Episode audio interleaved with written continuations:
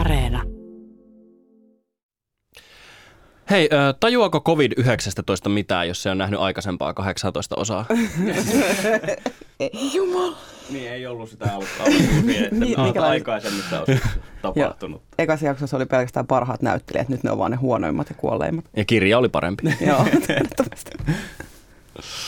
Kuuntelijat, jos milloinkaan niin kuin...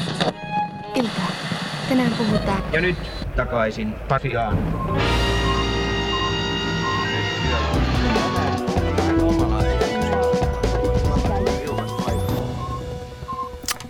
Morjesta kaikille. Tämä on Takaisin Pasilaan ja mun nimeni on Toivo Haimi. Ja mä oon Marjukka Mattila. Tervetuloa mukaan.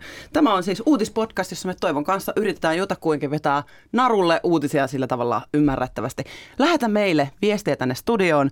WhatsApp meille on nolla neljä neljä neljä kaksi yksi neljä kahdeksan kaksi kolme. Kerro meille, mikä nyt on mielen päällä, niin sanotusti.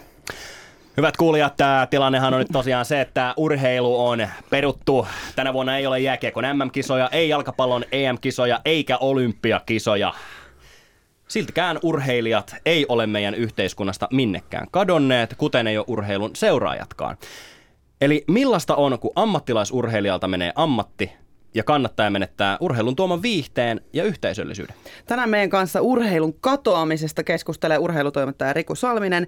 Ja lisäksi kuullaan jalkapalloilija Riku Riskiä siitä, miltä tuntuu, kun oma leipälaji ja siinä samalla sitten unelma muuttuu joksikin aivan muuksi. Ja jakson lopussa sitten kuullaan kaikki ne muut kuin urheiluuutiset.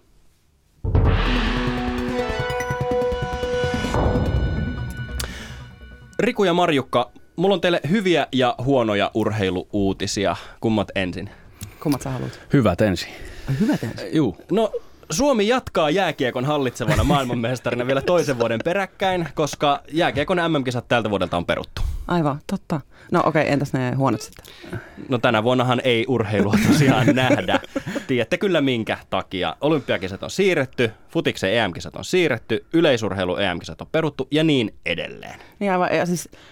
Ymmärsinkö mä oikein, että lätkän äm äm-kisojen pitäisi olla käynnissä niinku just nyt? Kyllä, Mut, joo, joo joo. Ja pudotuspelivaihe varmaan niinku näillä hetkillä. Et ehkä me sitä niinku toria taas oltaisiin oltu varailemassa pikkuhiljaa. Mm. No tai tois... sitten itkettä sitä menetettyä maailmanmestaruutta. Siellä toisessa todellisuudessa toivottavasti nämä tyypit on juhlimassa torilla. Siis tänään mm. meillä on puhe siitä, mistä puute. Riku Salminen, mitä kaikkea Yle Urheilussa on nyt tehty, kun ei ole kisoja, ei ole tuloksia, ei oikein mitään? No varmaan se on painottunut siihen... tilanteeseen, mitä kaikki muukin uutisointi tällä hetkellä on. Tapahtumaurheilua on siis nyt tällä hetkellä kuihtunut. Sitä Jep. ei ole. On nostalgisoitu paljon. Mutta sitähän urheilu on tietyllä tavalla. On, se on yksi osa. Kyllä, joo, joo totta. Äh, Mutta se on ehkä keskittynyt nyt ainakin, jos omasta työnäkökulmasta katson, niin tämmöiseen niin kuin päivittäiseen uutistoimintaan enemmän. Ja ennen kaikkea siihen, että kuten Toivo sanoit, niin aika paljon on nimenomaan siirretty, että seuraavat kaksi vuotta on sitten ihan niin kuin, jos ei koronaan kuole, niin tuohon työmäärään sitten varmaan viimeistään, että kun siellä on noita arvokisoja sitten ihan hirveät putket tulossa. Niin aivan tota, totta. Pitää sit, hyviä, pitää kannattaa lomailla sitten muuten nyt. Niin no, se Vähän on juuri näin, kyllä. Mitäs Riku?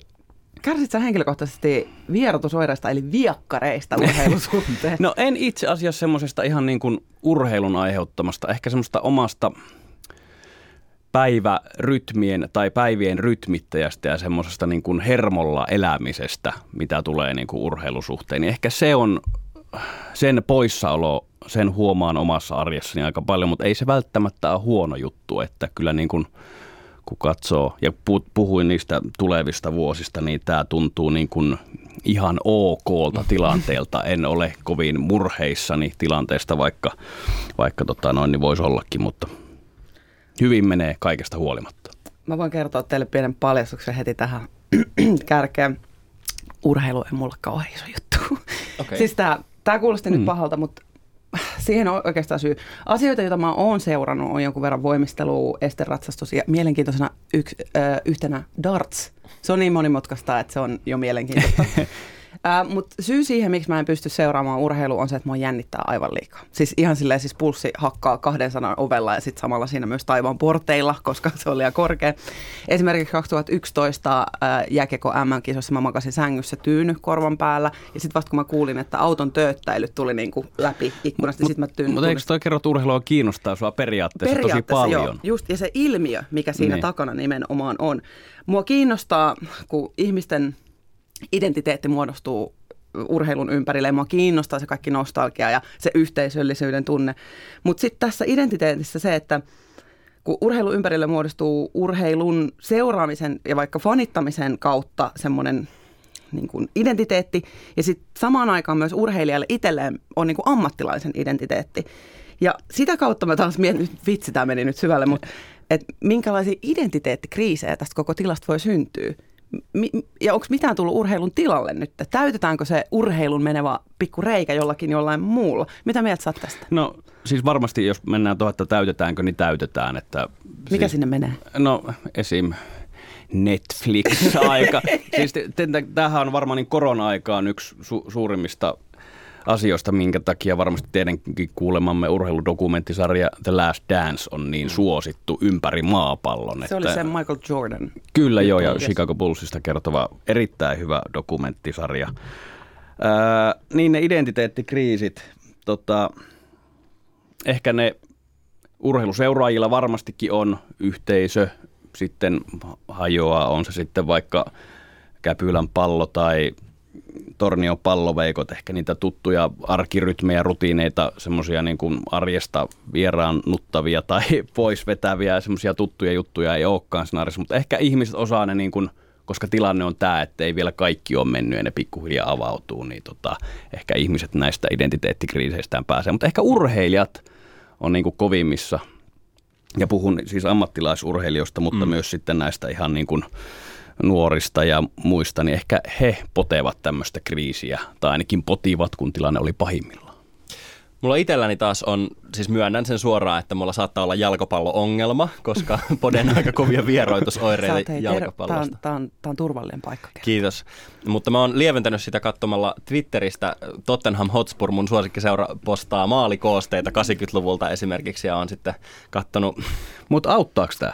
Kyllä se auttaa. Okay, kyllä se joo. auttaa. Siis on hienoa nähdä kun se, se aika, kun Gary Lineker oli, oli niin kuin parhaimmillaan. Mutta sitten esimerkiksi Ylellä on nähty uusintoja suurista jalkapallohetkistä, esim. M M-finaali kahdeksankymmentäkuusi, jolloin itse en ollut edes syntynyt, niin oli hienoa nähdä vielä Maradona huippuvuosinaan. Mutta mä odotan vielä innolla, että nähdään vuoden yhdeksänkymmentäkahdeksan M M-kisojen loppuottelu tämän viikon sunnuntaina Ranska-Brasilia, koska Toivo kahdeksan V katteli sitä, sitä ottelua ja sitä touhua monttu auki ja päätti heti pelin jälkeen, että nyt minä haluan ruveta pelaamaan jalkapalloa.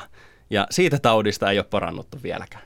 Tämä nostalgia on vähän semmoinen, että sehän oli niin kuin ensimmäinen keino, mikä tuotiin paikkaamaan mm. sitä urheilun tyhjiötä. Ihmiset toivoo sitä paljon, sitä halutaan, mutta mitä ainakin nyt on katsonut vähän T V-luke, niin ei ne hirveän katsottuja ole. Mm. Eli niin kuin urheilu, jota sanotaan live-urheilu, mikä on niin kuin lineaarisen T V viimeinen oljenkorsi, missä se vielä lineaarinen T V roikkuu, koska se jännitysmomentti on just siinä hetkessä, sen takia se pitää katsoa nyt. Niin ei ole vielä ehkä tullut paikkaamaan mm. tätä aukkoa, mikä live-urheilu nyt poissaololla on jättänyt. Jos mennään tuohon ammattilaisurheiluun Suomessa, että millä, miten heillä on tullut tota, mennyt elantoalta, niin mä juttelin eilen puhelimessa Riku Riskin kanssa. Riku on siis jalkapalloilija, pelipaikaltaan hyökkääjä, joka pelaa tällä hetkellä H J K:ssa ja on pelannut myös Suomen miesten jalkapallomaajoukkueessa eli Huuhkajissa. Tilahan, tilannehan on nyt tosiaan, hyvät ihmiset, se, että Suomesta olisi viimeinkin tullut jalkapalloyhteiskunta, koska Suomen miesten maajoukkue olisi pääsemässä ensimmäistä kertaa ikinä ihan oikeisiin arvokisoihin tuonne maailmalle. Mutta sitten kohtalo astui peliin ja kisat siirrettiin sitten eteenpäin. Ää, Riku Riski ei tähän E M-kisaprojektiin osallistunut, mutta jako silti joukkuekavereittensa harmituksen. Harmittaa tietysti, mutta aika nopeasti nämä. Nämä realiteetit tähän tilanteeseen liittyen on käynyt kyllä selväksi. Tota, sitten vaan hyväksytyssä asiaa ja katsottu, katsottu eteenpäin, niin kisat päästään, päästään pelaamaan sitten joskus, joskus myöhemmin. Tietysti, tietysti se, se harmitus siinä oli, oli pinnassa. Niin kuin sanoin, tilanne oli mikä oli ja sille, sille ei voi mitään. Et, et, tunnen tietysti hyvin, hyvin, hyvin tota, paljon niitä pelaajia, ketkä oli tekemässä tämän, tämän hienon, hienon saavutuksen ja tiedät, he, he, heitän, tai niin kuin heidän puolestaan tietysti harmittaa paljon se, että he teki ison työn siihen, että, että hoiti sen kisapaikan ja sitten nyt sitä, sitä palkintoa sitten joutuu odottaa vähän pidempään, että se harmittaa tietysti heidän puolestaan paljon ja sitten näin, niin kuin itse sanoin, tällainen fanina ja, ja tota, ja tota, jalkapalloystävänä muutenkin seuraan paljon jalkapalloa, niin, niin tota, olisi ollut hieno nähdä Suomi, Suomen pelaamisen jälkeen, jos mahdollisimman pian, mutta nyt joutuu vähän, vähän sitten odottaa, että onneksi sitä kisapaikkaa nyt ei voisi viedä varmasti. Niin kuin Riku Riski tuossa sanoi, niin sitä kisapaikkaa ei Suomelta kuitenkaan oteta pois. Huh. Mitenkäs... Mua jännitti liikaa. Mitenkäs se on kuulunut hyvään semmoiseen suomalaiseen jalkapallotarinaan, että tämäkin nyt olisi mennyt sitten. Mites Riku Salminen, mitä kisojen peruuntuminen tarkoittaa suomalaiselle jalkapallolle? Onko meidän jalkapalloyhteiskunta nyt peruttu? En mä usko, että sitä on peruttu. Ja jos tarkastelee sitä yhteiskuntaa vaikka nyt pelkästään A M A-joukkueen näkökulmasta, niin ne kisat on tosiaan ensi vuonna. Joukkueelle tämä vuoden, vuoden siirtyminen ei välttämättä edes tee huonoa. Ää, ehkä se ruohonjuuri tässä kuitenkin kellastuu ää, ja kuihtuu. Juniorivalmentajiahan lomautettiin ja muutenkin harjoitukset, joukkueet oli pitkään poissa erillään, mutta ehkä mä oon miettinyt tämän sillä, siitä näkökulmasta enemmän, että onneksi tämä kriisi tuli suomalaiseen jalkapalloon nyt, kun se buumi on päällä. Eikä esimerkiksi silloin, kun Suomi pelasi vuoden ilman voittoja Hans Backen aikana ja Teemu Pukki ei tehnyt maaleja ja muita, kun silloin oli vähän niin kuin mieli maassa ja sitten kun olisi tullut vielä semmoinen niin kuin kunnon lamauttava läpsäys tuohon naamalle, niin olisiko sitten niin kuin yhteiskunta, jalkapalloyhteiskunta ollut vähän henkitoreissaan. Mm. Ehkä mä ajattelen, että jos tämän joskus piti tulla, niin ehkä just tässä vaiheessa, kun vielä semmoinen niin kuin palkinto odottaa siellä ensi kesänä, mitä se Riku Riskikin tuossa äsken sanoi. Kyllä. Me ollaan tota, mietitty paljon tässä podcastissa sitä, että miten eri ammattiryhmien työnkuvat ja kaikki identiteetit blil, muuttuu tässä. Ja jalkapallohan on vahva joukkueella ja kontaktilla, niin minua ylipäätänsä kiinnostaa se, että miten, miten se niin kuin järjestetään tällaisissa, tällaisissa tilanteissa, nyt kun on poikkeus, poikkeusolot ja ihmiskontakteja pitää välttää, niin miten voi esimerkiksi pitää jotain joukkuehenkeä yllä, kun ei näe ketään? Mm, to, siis tota... Mm. Mä oon itsekin miettinyt, se on tosi hyvä kysymys ja mä kysyin myös Riku Riskiltä sitä puhelim, puhelimessa. No tietysti se on aiheuttanut omia, omia haasteita. Meillä on valmennusjohtaja tehnyt, tehnyt tuota, koko seura tietysti hyvin, hyvin töitä se eteen, että heti kun nämä rajoitukset tuossa aikana vähän hellitti. Meillä pidettiin, pidettiin vuosiloma, vuosiloma tota, nelisen viikkoa pois ja tota, alettiin sen jälkeen näiden rajoitusten mukaan niin pienemmissä. pienemmissä ryhmissä harjoittelemaan ja nyt ollaan sitä sitten sen, sen mukaan, miten, miten sallitaan, niin vähän, vähän lisätty sitä pelaajien määrää. Mutta tota, totta kai sitten on omia haasteita ja, ja tota, joutunut, joutunut sopeutumaan, mutta mut, mun mielestä me ollaan H J K:ssa tehty hyvää työtä ja ollaan, ollaan hyvin onnistuttu valmistautua tästä poikkeustavasta huolimatta. Meillä on ollut myös etä, etäpalavereita, ollaan, ollaan Zoomin kautta, Zoomin kautta käyty erilaisia asioita läpi ja tota, totta kai kun tuossa on, on itsekin kauan pelannut ja tottunut, niin siihen, että aamu menen treeneihin ja siellä on pukukoppi täynnä joukkuekaverin, totta kai se on vähän ihmeellistä nyt, että et, tota, se harjoittelu onkin ollut erilaista. Mitä mä oon tuossa noiden pelaajien kanssa, kenen itte, ittekään kanssa on treenannut ja sitten muita nähnyt aina siinä ää, vähän tavallaan ohi menneen. Ja, ja sitten nyt kun ryhmät on vähän kasvanut, niin on se kiva, että päästään, päästään taas näkemään pelaajien vaihtaa kuulumisiin. Mutta tota, niin kuin sanoin, kaikkea siihen tilante, tilan, hyvin tilanteen tasalle ja niin kuin toiminut sen mukaan, että ei sitä ajatu suunnitelmia. Kai sitä pitää vaan niinku ajatella sillä tavalla, että tuo joukkuehenki on sama kuin niinku mikä, työ, mikä tahansa työyhteisö. Et sitä pitää jollain tavalla pitää yllä. Mutta hei Riku Salminen, sä oot urheiluruudun toimittaja ja sun työtä on urheiluuutisista kertominen. Niitä ei kuitenkaan juuri nyt ole tietyllä tavalla. Esimerkiksi Helsingin pormestari Jan Vapaavuori on Twitterissä sanonut näin. Hesari on koronan aikana käytännössä lakkauttanut kaupunkisivut, mutta sekä Yle että Maikkari pyörittävät urhoollisesti urheiluuutisiaan. Spon- sporttirintamalla ei tapahdu mitään. Ootko samaa mieltä Vapaavuoren kanssa, että sporttirintamalla ei tapahdu mitään? No en. Aika lyhyt ok. En, en tietenkään. Siis sporttirintamalla, kuten se oli hyvä rintama, sotavertaus, mikä urheilupuheessa aika usein tulee myöskin esiin. No siis, siis tapahtuu, kuten yhteiskunnan kaikilla muilla rintamilla varmaan, ehkä lähinnä henkiin jäämiskamppailua tällä hetkellä aika paljon, mutta aika paljon sillä tapahtuu niin kuin, ja urheiluruutuun muutenkin, tämä on aika jännä juttu tavallaan, ehkä tähän on nyt herätty, että urheiluruutuun tai urheiluuutisointiinhan kuuluu myöskin hirveän paljon muutakin kuin ne tulokset, se on just sitä ilmiöiden selittämistä ja tarinoiden kertomista ja syy-seuraussuhteiden avaamista. Että tota.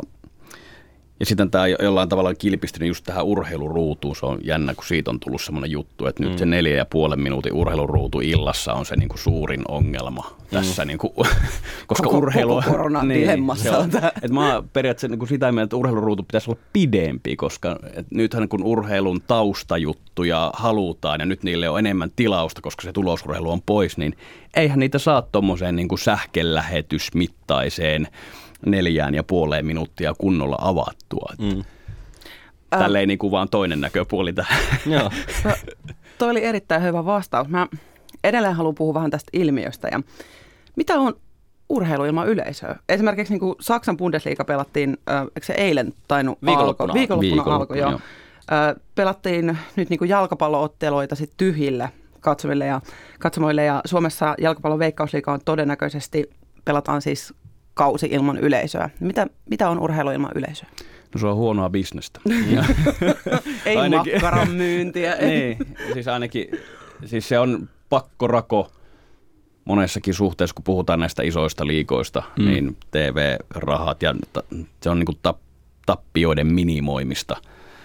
Ää, isommat tappiot tulisi, jos ei pelattaisi laisinkaan tietenkään. Mm. Ja nyt ehkä niin kuin suomalaisessa, tämä on mielenkiintoista nähdä, mitä Suomessa tapahtuu, koska vielä suomalaisissa seuroissa, ää, suomalaiset seurat ja pääsarjajoukkueet on vielä enemmän riippuvaisia yleisöstä. Että jos heittäisin vaikka tuolle, että jääkiekon äs äm-liigan joukkue ottaa nyt sen, sanotaan vaikka viisikymmentä, sanotaan nyt vaikka viisikymmentä tonnia kotipelistä. Ja sitten kun niitä kotipelejä otetaan vaikka kymmenen pois kaudesta, niin se on puoli miljoonaa ja se kaikki tietää, että mitä ehkä siinä vaiheessa saattaa tapahtua. Että. Mutta siis jäihän joka puolella on tyhjiä katsomia. Mm. Etelä-Koreassa oli näitä, mitä oli nämä? Oliko jotain nukkeja? Joo, tämmöisiä Jep. seksinukkeja laitettu tuonne yleisöön. Että en tunnelmasta, en tiedä, onko se ollut parempi vai huonompi. Mm, tuota, se on ollut hä- hämmentävä. ainakin ainakin hämmentävä. Antti Muurinen siellä seksifutball. Joo, se on todellista seksifutball. Kyllä. Tota, mä tähän nyt sanon, että, että urheilu ilman yleisöä ei ole sama. Että mun mielestä stadionin äänimaisema kuuluu mun mielestä olennaisesti siihen urheiluun, mutta samoin kuin hiihdossa ne kellot, ne kilikillikellot. Joo, joo semmoinen sivakointi. Joo. Joo. Mutta miten se kuuluu vissiin kuitenkin muuten? Kellot ei kuulu, sivakointi todennäköisesti kuuluu. Joo. Mä, mä jäin ihmettelemään sitten, että miten tämmöinen yleisön puute vaikuttaa sitten urheilijan suoritukseen. Mm. Onko sulla, Riku, antaa mitään insightia siihen? No siis, jos nyt ihan sanotaanko tutkitusti katsotaan, mm. miten yleisö vaikuttaa peliin, niin se vaikuttaa ennen kaikkea, niin kuin jos puhutaan jalkapallosta mm. tässä tapauksessa, ennen kaikkea niin kuin tuomarin kautta. Tätähän on tutkittu paljon, että sitten kun yleisö kotijoukkueelle tuomitaan vähemmän rikkeitä ja vähemmän kortteja ja annetaan enemmän lisää aikaa, jos ne on tappiolla mm. ottelun loppuvaiheessa, Ää, niin varmasti tässä vaiheessa myös se yleisön puutekin sitten vaikuttaa jollain tavalla peliin. No, se varmaan hassua tuulettaa, tuulettaa maalin jälkeen ja sitten joukkuekaverit niin kuin halailee, mutta Mm. Ja sitten tässä oli itse asiassa Guardian oli tehnyt jo tästä Bundesliga ensimmäisen viikonlopun otteluiden perusteella niin kuin kans tämmöistä niin kuin kerännyt, että miten vaikuttaa. Että on ollut vähemmän kaksinkamppailuja kuin normaalisti Bundesliigassa, enemmän syöttöjä. Et toki otanta on hyvin pieni mm. vielä, mutta niin kuin varmasti vaikuttaa peliin jollain tavalla. Joo, ja Bundesliga-tähdetkin saa sitten tuta, että millaista on tuulettaa tyhjälle katsomolle. Ihan niin kuin kunnon vitosdivari-meininkiin kuuluu. Tota, mennään sitten vielä yl- ylätasolle, että zoomataan ulospäin, niin, niin urheiluhan kuuluu olennaisesti voittojen juhliminen yhdessä ja tappioiden surun jakaminen. Mutta sitä mahdollisuutta meillä ei kuitenkaan nyt enää ole, koska ei ole isoja urheilukisoja. Niin millaisena sä, Riku, ylipäätään näet urheilun merkityksen suomalaiselle yhteiskunnalle ja kulttuurille niin kuin tälleen yhdessäolon ja yhteisten ilojen ja yhteisten surujen kautta? No se yhteisöllisyys on ollut varmaan se niin kuin suurin juttu, mitä urheilu tolleen niin kuin helposti ymmärrettävästi tarjoaa. Että tätähän on tutkittu, tutkittu paljon, että miten huippu-urheilu on perustellut olemassaoloaan yhteiskunnalla. Ja siellä on niin kuin tullut kansallista identiteettiä, nationalistista puhetta menestyksekkäällä urheiluhistorialla, paikallisuudella, esikuvallisuudella. Mm. Nämä, aika moni kuulostaa vähän semmoiselta niin kuin vanhalta ja mm. semmoiselta vähän niin kuin ummehtuneelta. Mutta toi niin kuin yhteisöllisyys, se on aika iso juttu. Eihän, mä en tiedä mikä muu asia saisi niin kuin ihmiset torille halaamaan, haavisamaan tämän suihkulähteeseen toisiaan kuin jalkapallo, arvokisoihin meneminen tai... Vappu. Ja vaho, hei, tukeva humala. No se yhdistetään ehkä aika paljon myöskin tämmöiseen. Niinä kaikki tavallaan mut, on. Mutta siis tota, ehkä se... Ja sitten varsinkin, kun tämä elämä on nykyään tämmöistä niinku vielä pirstaloitunutta, että on sukupolvien kuilut ja bla bla bla tämmöistä, niin ehkä se yhteisöllisyys on siinä. Ja sitten en mä tiedä, kyllä se mun mielestä niinku samoja reseptoreita sitten niinku kutittaa kuin ne Netflix-sarjat tai konsertit tai taidennäyttelyt tai muut. Että kyllä se niinku on se, se osa elämää, mikä nyt tällä hetkellä puuttuu, niin on se aika tärkeää. Tämä on tota hyvin huomattu fakta, että... että jos jotain tämä korona opettaa, niin me huomataan se, että miten paljon me oikeasti kaivataan meidän yhteisöä ja urheilu on osa sitä yhteisön hengen kohottaja. Mua kiinnostaa, miltä urheilukesä kaksituhattakaksikymmentä oikein näyttää? Loman täyteen. On siellä siis, tota, nythän palloilut alkaa pikkuhiljaa, jännä nähdä miten käy, niin kuin ylipäätään kansainvälisestikin, että nyt kun nämä isot liigat on lähtenyt käyntiin, tuleeko stoppeja, tuleeko karanteeneja, sitten siellä on... yleisurheilukilpailuja, erikoisjärjestelyin ja muuta. Et on tämä aika rauhallinen kesä verrattuna moneen muuhun, mutta jos niinku ihan kokonaisuutta katsotaan niin, ja silleen haluaa olla positiivisin mieli, niin mä veikkaan, että tällä saattaa olla ihan hyvä vaikutus, niin kun, kun sitten nämä kaikki huonot vaikutukset jossain vaiheessa sitten jää taakse, niin ylipäätään koko siihen urheilu maailmaan ehkä. Tämä on semmoinen pysäyttävä juttu. Niin kuin koko muuhunkin yhteiskuntaan toivottavasti. Se on ihan totta. Mä dikkaan tästä rauhallisuudesta tässä kesässä, mutta onneksi me nähdään jotain urheilua. Kiitoksia sulle paljon, Riku Salminen. Kiitoksia. Kiitoksia.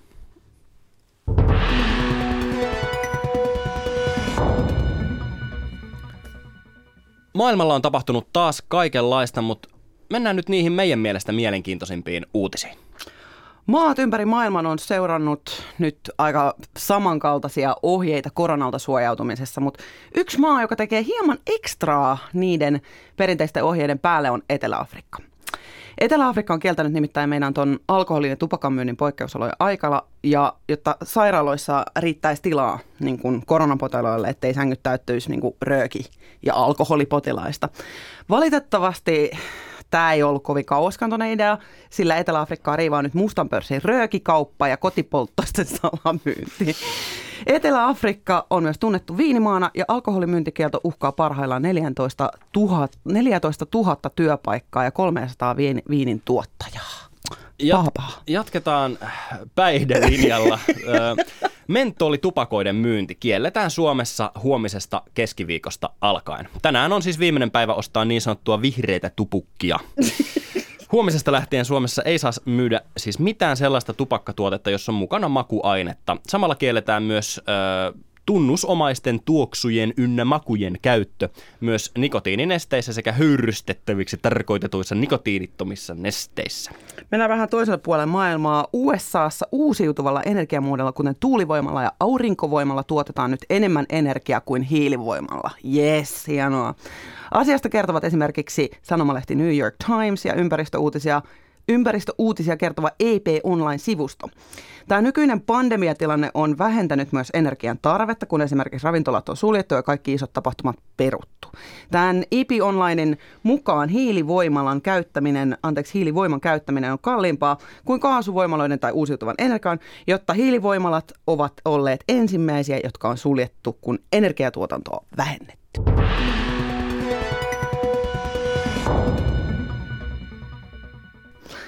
Hei, kiitoksia sulle, että kuuntelit meitä. Mä oon Marjukka Mattila. Lähettäkää tosiaan, jos teille heräsi kysymyksiä esimerkiksi urheilusta ja siitä, miten sitä järjestetään.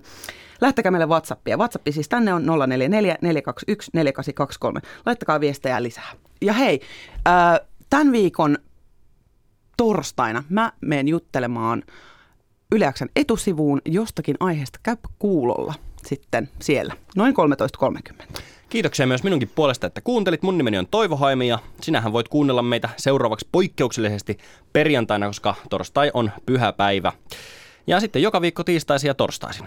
Tilaa meidät Spotifyssa, Google Podcastissa, Apple Podcastissa ja lisää meidät suosikiksi Yle Areenassa painamalla sitä pikkusydäntä siellä ohjelman vieressä, niin voit sitten kuunnella meitä aina silloin, kun uusia jaksoja tulee. Just näin. Ja sitten voit seurata tietysti meitä sosiaalisessa mediassa. Mä oon at Marjukka Vilhelmina ja toi toinen tuossa on at Toivo Haimi. Ja muistakaa parantaa ryhtiä aina silloin tällöin. Morjes! Moikka! Niin, hyvät kunkilijat, minkä opimme tästä?